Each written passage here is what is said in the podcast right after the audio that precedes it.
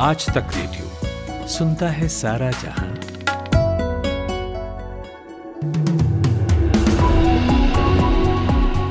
नमस्कार, मेरा नाम सूरज कुमार है और ये शाम चार बजे का पाँच मिनट पॉडकास्ट है। कांग्रेस वर्किंग कमेटी की एक वर्चुअल मीटिंग 28 अगस्त को होगी, जिसमें कांग्रेस के अध्यक्ष पद के लिए चुनावों की तारीखों को कंफर्म किया जाएगा। मीटिंग दोपहर साढ़े तीन बजे शुरू होगी, जिसकी अध्यक्षता सोनिया गांधी करेंगी। ये जानकारी कांग्रेस महासचिव संगठन के प्रभारी के सी वेणुगोपाल ने दी। बिहार के मुख्यमंत्री नीतीश कुमार ने विश्वास मत हासिल करने के लिए विधानसभा में प्रस्ताव पढ़ा है। वहीं बिहार विधानसभा स्पीकर विजय सिन्हा ने आज इस्तीफा दे दिया, जिसके बाद महेश्वर हजारी को और कार्यवाहक स्पीकर बनाया गया है। प्रधानमंत्री मोदी आज पंजाब पहुँचे। उन्होंने मोहाली में होमी भाभा कैंसर हॉस्पिटल और रिसर्च सेंटर का उद्घाटन किया। इस दौरान उनके साथ पंजाब के गवर्नर बी एल पुरोहित और सीएम भगवंत मान मौजूद रहे।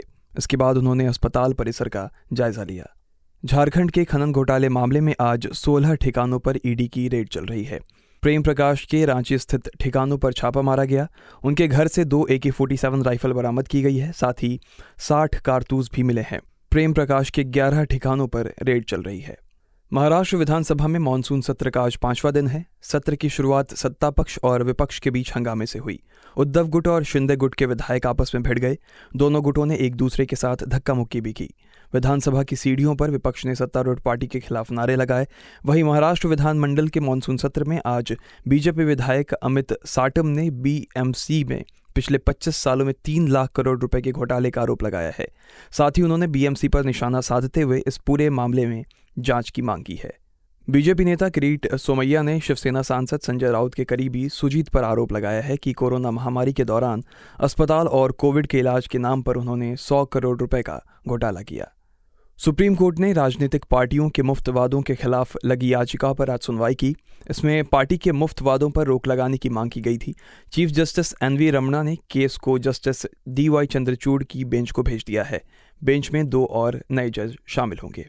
केरल हाईकोर्ट ने राइटर सिविक चंद्रन की जमानत पर रोक लगा दी है। फैसला राज्य सरकार की मांग पर हुआ, जिसमें सेशन कोर्ट ने चंद्रन को जमानत देने का फैसला किया था।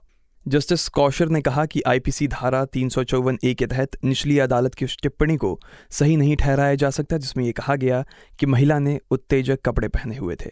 पश्चिम बंगाल में टीएमसी बीरभूम ज़िले के अध्यक्ष अनुब्रत मंडल को आसनसोल कोर्ट ले जाया गया है। पशु तस्करी मामले में अनुब्रत मंडल की सीबीआई हिरासत आज समाप्त होने को थी, लेकिन अब सीबीआई की विशेष अदालत ने अनुब्रत मंडल को फिर से चौदह दिनों की जेल हिरासत में भेज दिया है।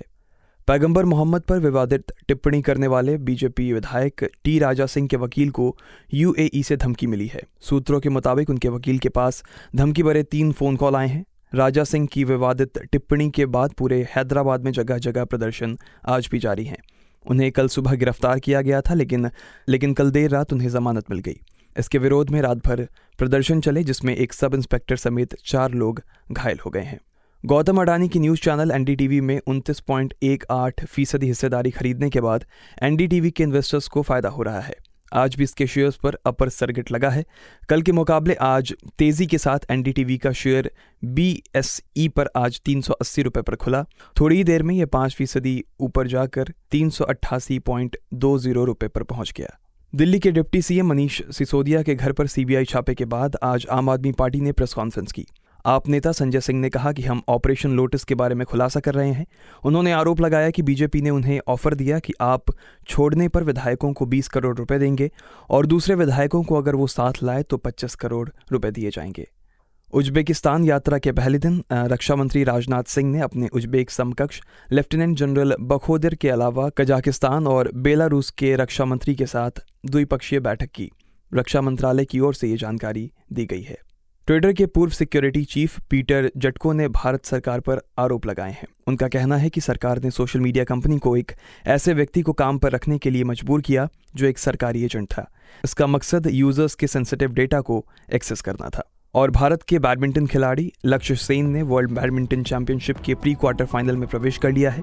ध्रुव कपिला अर्जुन की जोड़ी ने भी आज जीत हासिल की। वहीं किदाम्बी श्रीकांत राउंड तीन में हार गए। तो ये थी शाम चार बजे तक की बड़ी खबरें। खबरों को और विस्तार से समझने के लिए सुनिए हमारा इवनिंग पॉडकास्ट दिन भर। आप सुन रहे हैं आज तक रेडियो।